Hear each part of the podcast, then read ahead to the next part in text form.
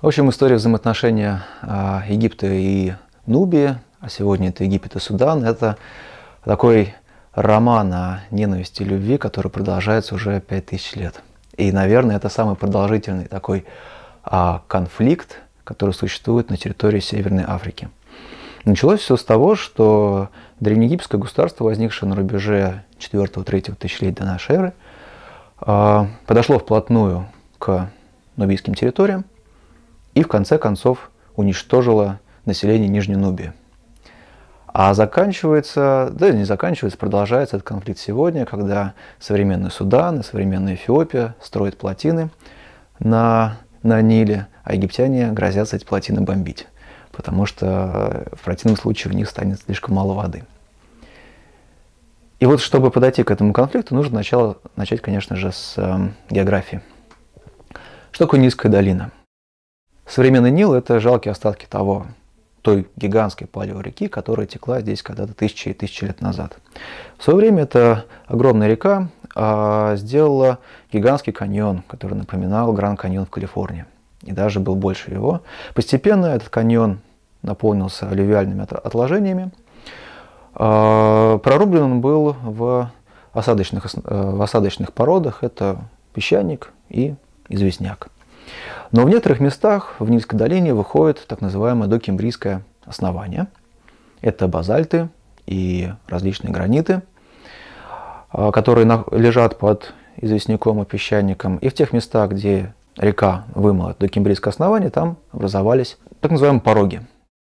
Всего в Низкой долине известны шесть основных порогов. Первый из них находится в районе современного города Луксор. И вот между первым и вторым порогами находится так называемая Нижняя Нубия. Выше второго порога находится так называемая Верхняя Нубия. Ну а после шестого порога э, находится слияние Белого и Голубого Нила. И там находится столица современного государства Судан, который называется Хартум. Хартум в переводе с арабского означает хобот. Ну понятно, потому что две реки сливаются в одну и образуется одна единая великая река Нил. И мы поговорим сегодня о Нубии, то есть о тех территориях, которые начинались к югу от первого Нильского порога. Потому что все, что находится севернее от него, это Египет. А чем отличается Нубия, территория Нубии от территории Египта? Прежде всего тем, что Нильская долина здесь, ну, во-первых, здесь жарче, естественно, во-вторых, Нильская долина здесь уже, земли менее продуктивные, а кроме того, южнее 19 градуса северной широты, это где-то в районе 4 Нильского порога, а, начинается зона так называемых сезонных дождей. И это очень сильно отража, отразилось и на истории этого региона, потому что дополнительный источник воды, а, которым древние нубийцы могли воспользоваться, который был совершенно недоступен древним египтянам, что привело к несколько иной агротехнике, которая здесь использовалась. С одной стороны, а с другой стороны, это привело к тому, что сохранность археологических памятников здесь несколько хуже, чем севернее вот этого самого 19 градуса северной широты, где очень сухо, и поэтому органика прекрасно сохраняется. Как развивались отношения Древнего Египта и Древней Нубии? Ну, как я уже сказал, все началось еще э, в четвертом тысячелетии до нашей эры. Э, более или менее надежные свидетельства относятся к концу четвертого, началу третьего тысячелетия до нашей эры, когда египтяне э, в эпоху так называемых, в эпоху раннединастического Египта построили небольшую крепость а, на острове Элефантина, который находится вблизи современного города Асуан. И вот это проникновение централизованного государства в южноегипетские рубежи привело к тому, что э, местное население, которое имело такой смешанный характер, это были египтяне, инубийцы. Как, как мы об этом можем судить? Ну, потому что э, археология показывает, что здесь происходило такое взаимо взаимопроникновение археологической культуры, которое было характерно для а, Нижней Нубии, то есть тех территорий, которые находятся южнее первого порога, и, собственно говоря, Египта. Так вот, а, как только здесь появилась крупная крепость, а, вдруг большое количество, десятки были небольших поселений со смешанным населением, которые здесь существовали, они вдруг исчезают в радиусе нескольких километров. С чем это было связано? Либо эти люди укрывались в этой крепости, либо они, наоборот, бежали от той администрации, тех войск, которые в этой крепости оказались. А, укрепившись таким образом на своих южных рубежах, египтяне стали проникать а, на территорию Нижней Нубии, то есть в район между первым и вторым Нильскими порогами. И, судя по всему, уже в раннедостическом периоде они доходят до второго порога. И для местного населения это была трагедия. Мы не знаем точно, что произошло, потому что, к сожалению, археологически этот район, с одной стороны, изучен неплохо, с другой стороны, наиболее ранние памятники, они не привлекали большого внимания, а сегодня они затоплены под водами озера Насар.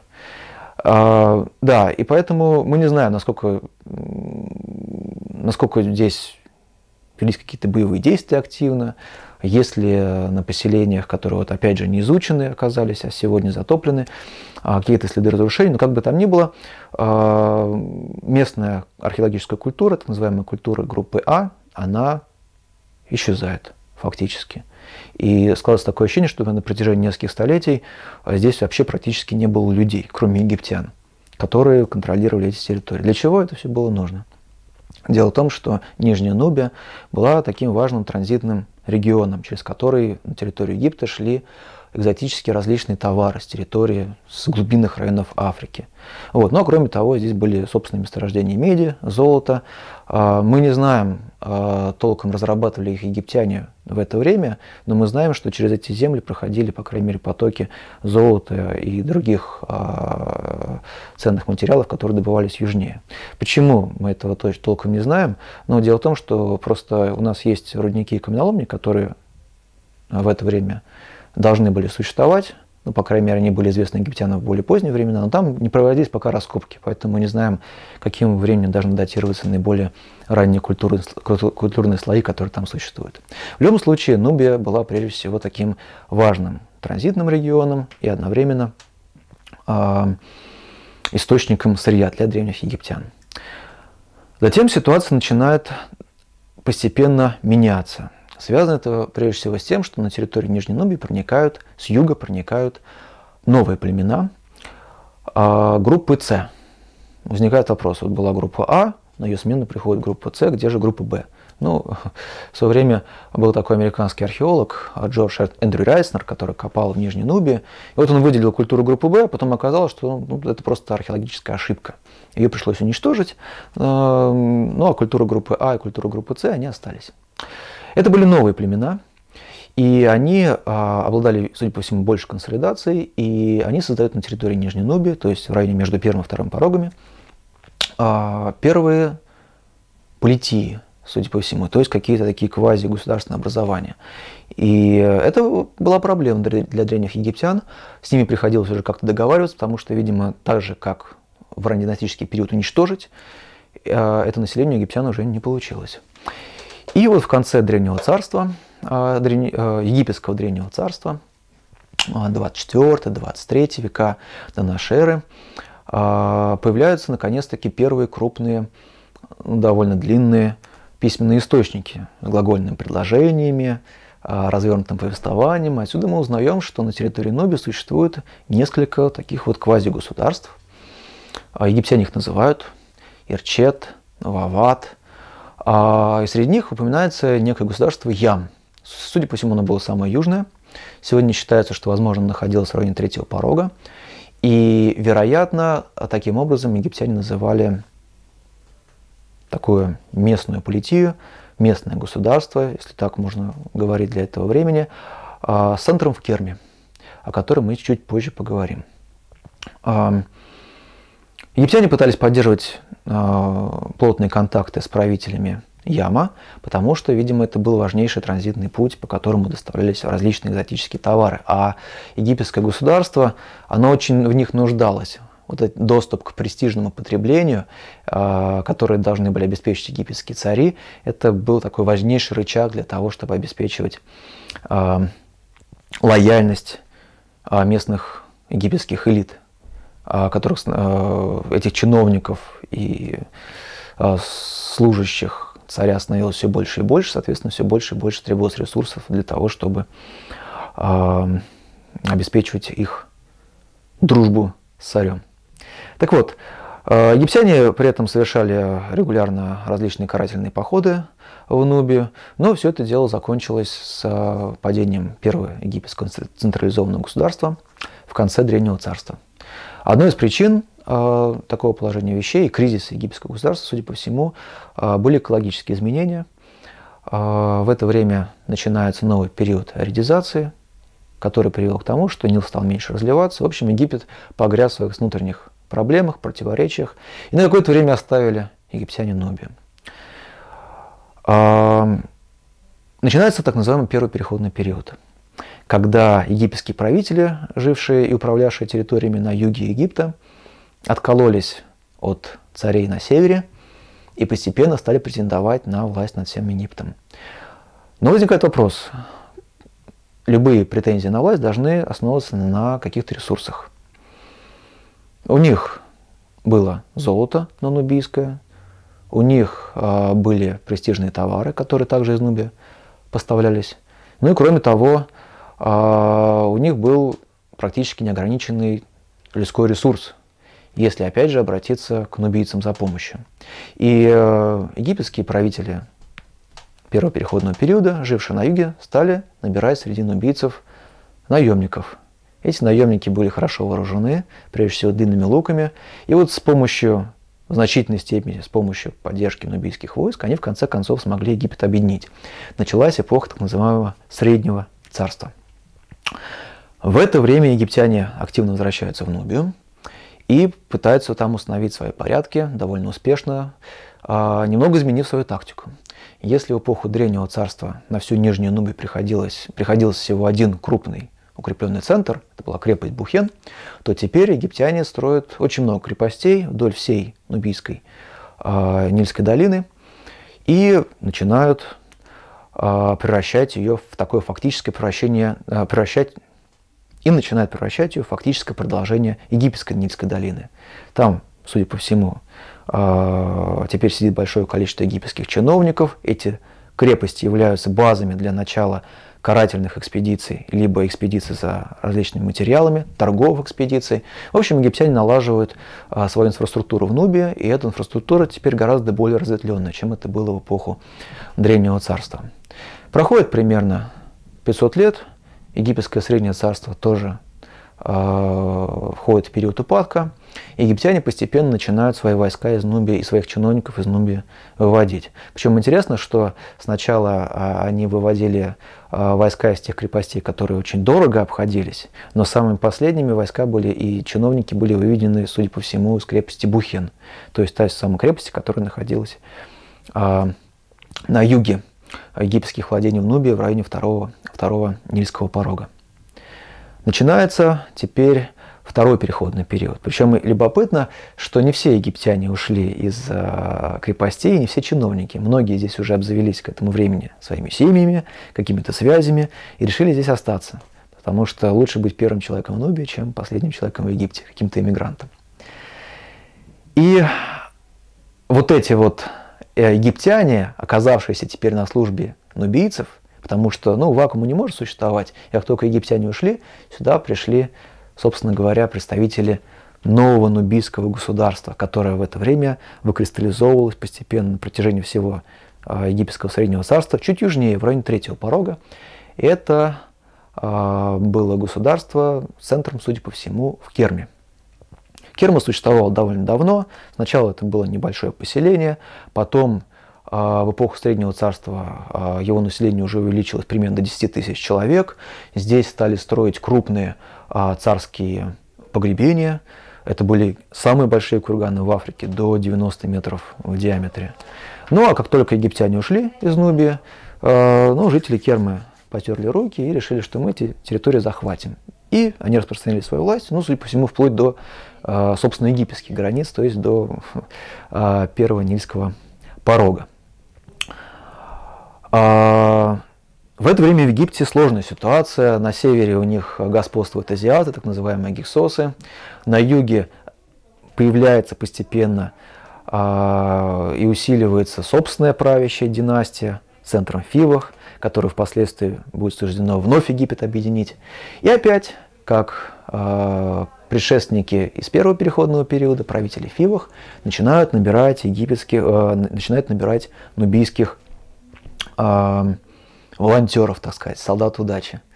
И с помощью этих войск в значительной степени опять а, объединяет весь Египет, изгоняет азиатов и даже начинают походы на территорию современного Израиля. А потом, впоследствии, а, эти наемники, судя по всему, воюют вместе с египетскими войсками и на территории Южной Турции современной, и высаживают десанты на, Крит, а, на Кипр. Но это будет несколько позднее. В любом случае, Египет вновь объединяется под властью фиванских правителей и вновь обращает внимание на Нубию. Если в эпоху Среднего Царства акцент делался на большое количество крепостей, то в эпоху Нового Царства египтяне понимают, что а, этого недостаточно. И помимо возрождения крепостей, они еще начинают здесь строить большое количество храмов в честь египетских богов, и не только богов, но и египетских царей. Но самым главным богом был Амон, естественно, имперский бог эпохи Нового Царства. В этот имперский период египтяне решают окончательно превратить в Нубию в продолжение собственного Египта. И вообще отношения э, Нубии и Египта, они очень сильно напоминают, наверное, отношения между Россией и Украиной. И вот э, здесь появляется вновь большое количество египетских чиновников, а, а местное население облагается египтяне Египтяне активно ассимилируют местное население в культурном плане, приучают их к почитанию египетских богов. И кроме того, египтяне расширяют свою сферу своего влияния уже до четвертого Нильского порога. Керма захватывается, бывший э, враг древних египтян эпохи Среднего Царства и Второго Переходного периода. И в конце концов египтяне выходят уже к четвертому порогу. Там основывается город, который получил название Напата. И все это происходит во времена Тутмоса III, одного из величайших египетских завоевателей. И там же э, египтяне основывают один из самых крупных храмов бога Амона – а, дело в том, что Напата была основана около очень такой любопытной горы, которая называется Гибельбаркал. А, гора это такой большой останец, сложенный из песчаника. А, гора Гибельбаркал, она обладала одной любопытной естественной особенностью. Она была разделена на две части. Одна из них большая, а другая маленькая, напоминавшая такой конус или колонну. И вот э, эта колонна, э, она в глазах древних египтян была похожа то ли на кобру, то ли на бога Осириса, то ли на какой-то фаллический символ. В общем, здесь было очень много таких разных самых коннотаций, связанных с, этих, с этим конусом. И египтяне решили, вот это оно, это то место, где родился наш бог Амон. И построили его основание, самый большой храм в честь Амона. Потом там появилось довольно много, на самом деле, храмов около основания этой горы. Там же почиталось в том числе его божественную супругу Мут. Египетская власть над Нубией, а теперь не только Нижняя Нубия, но и Верхняя Нубия, продолжалась вплоть до XI века до нашей эры. После чего в Египте опять начались внутренние проблемы, и нубийские земли оказываются без присмотра. И вот в Напате, в этом древнем египетском городе, возникает своя собственная правящая династия. Сначала она такая очень местная. Э, местных правителей лучше их, наверное, называть, называть вождями, а не царями в это время, э, хоронят друг друга в больших курганах, но постепенно они начинают обращать внимание на Египет, на свою э, прежнюю метрополию и вынашивать планы объединения нубийских земель с египетскими землями, но теперь уже под властью, собственно, нубийских правителей. И будут называть кушитами. Почему? Потому что а если нижнюю Нубию в эпоху Нового Царства египтяне называли Вават, то вот верхнюю Нубию египтяне называли Куш. И вот эти кушиты а, постепенно начинают а, осуществлять военное давление на Египет. И в конце концов сначала вторгаются Верхний Египет, а, при царе Каште, который, ну, имя которого фактически означает кушит, да, нубиец. Потом продолжают свое продвижение, э, затем продолжают двигаться а, севернее а, при царе Пианхе, ну и в конце концов при царе Шабаке окончательно подчиняют а, весь Египет. И фактически возрождается империя эпохи Нового Царства, но теперь во главе ее не египтяне, а черные фараоны. Начинается история так называемой 25-й династии династии черных фараонов. Любопытно, что когда египтяне вместе с французами строили э, египетский музей в Каире, они там изобразили э, династии, которые правили Египтом. Но вот одну династию они не изобразили. Это была 25-я нубийская династия, потому что и египтянам, и французам казалось это каким-то оскорблением здравого смысла, что черные выходцы а, из глубинных районов Африки вот правили такой замечательной древней цивилизацией. Власть это продолжалась на протяжении практически 60 лет. С 721 года до нашей эры по 664 год до нашей эры. Египетские, э, нубийские правители Египта, они, э, конечно, проявляли большой интерес цивилизации, той древней цивилизации, которую они смогли захватить. В это время выбиваются на камне многие древние тексты, реконструируются или перестраиваются, или строятся новые а, храмы на территории Египта. В общем, видно, что нубийцы, кушиты относились к египетской цивилизации с большим почтением. Но этому периоду положил конец, положила конец а, продвижение на территорию Египта новая Сирийская империя. Там были очень серьезные ребята. А, с одной стороны, сначала это был царь Асархадон, Потом Ашурбанипал, если со, со, со Сархадоном еще более-менее удалось справиться, как-то его продвижение остановить, тогда ассирийцы захватили и получили контроль только над севером Египта, то с Ашурбанипалом было уже сложнее.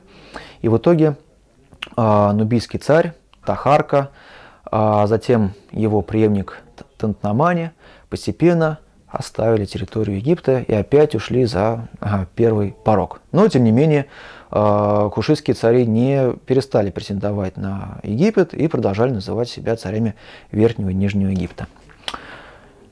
А что в это время в Египте? Египтяне оказались под властью ассирийцев, но ненадолго, потому что вскоре там образовалась своя собственная египетская династия, так называемая Саистская династия.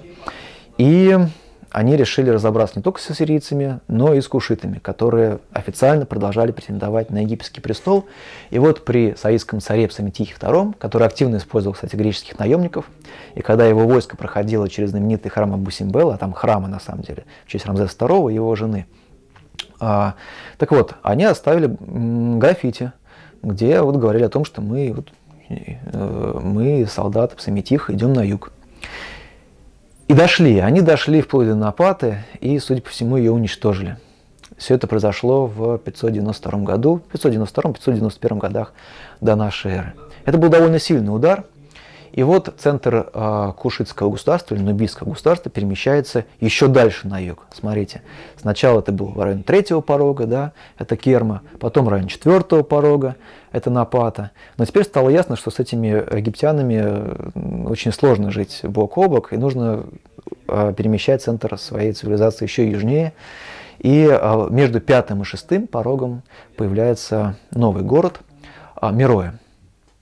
На самом деле на территории Мироя существовал поселок, судя по всему, еще там в начале первого тысячелетия до нашей эры, небольшое сельскохозяйственное поселение, а, но в первой четверти первого тысячелетия нашей эры происходят, опять же, очень серьезные климатические изменения. Климат теперь уже фактически такой, как сегодня, и а, территория в районе четвертого порога, они становятся слишком засушливыми. А это была основа э, нападской цивилизации. Они вынуждены перемещаются туда, южнее, а, в те области, где существовал а, и сегодня существует сезон дождей, где а, было больше земель, пригодных для обрабатывания. Кроме того, в районе Мироя находился один из важнейших источников главного сырья того времени – железа. И вот если египетская цивилизация в значительной степени приходит в упадок именно из-за того, что железо на территории Египта, его не то чтобы не было, но месторождения его очень незначительны, и Египет начинает в технологическом плане просто отставать от своих а, соседей, а, то это не был случай а, с кушитской цивилизацией. На территории современного Судана железа достаточно. И Мироя становится одним из важнейших центров металлообработки и железного производства. Кроме того, сюда выходили важнейшие пути, шедшие из восточной пустыни к Голубому Нилу, а оттуда вверх по Голубому Нилу к глубинным районам Африки Эфиопии. Это тот путь, по которому продолжало поставляться золото, слоновая кость, а, различные экзотические шкуры, страусовые перья и так далее и тому подобное. В общем, а, та самая экзотика, за счет которой можно было а, финансировать существование элит. А напомню, что вообще все ранние государства в значительной степени выживали за счет торговли, а, за счет контроля над внешней торговлей. Это был как раз случай и э, Нубии в том числе. Потому что если даже взять 18 век, когда здесь существовали местные султанаты, а, у них-то инфраструктуры только, по большому счету никакой не было. Они только в 18 веке начали строить там первые зернохранилища, чтобы а, как-то кормить своих солдат. Но при этом они традиционно контролировали внешнюю торговлю. И вот за счет этого можно было финансировать ту небольшую верхушку, которая обеспечила функционирование этого государства. Ну, собственно говоря, мы подошли к заключительной эпохе существования древненубийского государства, которое получило название Мираидского царства или Мираидская империя. В это время нубийцы активно контактируют с Птолемеевским Египтом. В это время в Египте утвердились наследники Александра Македонского, но затем римлянами. Причем любопытно, что когда римляне захватили Египет, та знаменитая история с Антонием, Клеопатрой и так далее, а, нубийцы почувствовали, что, возможно, это их шанс для того, чтобы вернуть, наконец, вот эти вот желанные северные земли и вновь с полным правом называть себя царями Верхнего и Нижнего Египта. И нубийцы вторгаются на территорию Верхнего Египта и даже грабят довольно успешно там храмы, поселения. И в это время Египет уже несколько лет находился под властью римлян, за эти несколько лет римляне успели понаставить в Верхнем Египте довольно большое количество статуй, в том числе, естественно, статуи э, действующему императору Августу. И вот одну из этих статуй нубийцы утащили, и, видимо, в отместку за неудачный поход, а дело в том, что все-таки в конце концов нубийцев разбили а, и отогнали назад Нубию. Но, видимо, в отместку за это оскорбление, в том числе военное, они эту статую все-таки утащили, обезглавили, и голову несчастного Августа закопали под порогом в один из э, э, собственных храмов в Мирое. И каждый, кто входил в этот храм, он топтался по голове э, римского императора. И сегодня это одна из самых знаменитых э, голов императора Августа. Римляне все это дело так не оставили. И в 23 году местный наме... римский наместник Египта а Публий Петроний собрал римские войска, вторгся на территорию Нубийского Мираидского царства, а, вновь дошел до Напаты в районе четвертого порога и все там сжег, в том числе те храмы, которые там в это время существовали. И вот мы работали в 2015 году вместе с американской экспедицией и раскопали а, один дворец. И дворец, судя по всему, как раз погиб в это время. А, то есть радиоуглерод дал конец первого века до нашей эры, начало первого века нашей эры. А, там был мощный слой пожара и последующих разрушений. Судя по всему, эти разрушения были связаны как раз с походом Петрония. После этих событий а, в Мирое утверждается власть такой пары Натакамания мониторы. Натакамания – это царь, а мониторы то ли его мама царица, то ли его жена, то ли еще какой-то родственник. И, в общем, начинают править вместе. Отношения у них, видимо, не очень складывались, потому что э, они построили свои пирамиды на самом большом возможном удалении друг от друга. Но, тем не менее, э, в это время нубийцы начинают активно строить и воспринимать египетскую культуру, точнее, возвращаются к египетской культуре. Происходит такой краткий период э, египтизации нубийский, нубийских элит. Нубийцы вновь начинают использовать древнеегипетский язык, почитать э, древнеегипетских богов. Но этот ренессанс египетским продолжается недолго.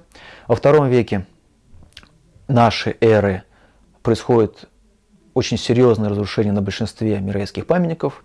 Они были связаны, видимо, и с а, крупными землетрясениями, сторжениями местных племен. Но а закат Мираидской империи приходится на 3-4 века нашей эры. Но любопытно, что даже после падения Мирейского царства, когда оно раскололось, судя по всему, на несколько независимых государств, там еще продолжали какое-то время почитать египетских царей, и, судя по всему, Нубия стала последним местом, где еще почитали Амона, Мут и других языческих богов, которых в Египте уже забыли, потому что к этому времени Египет уже был христианским.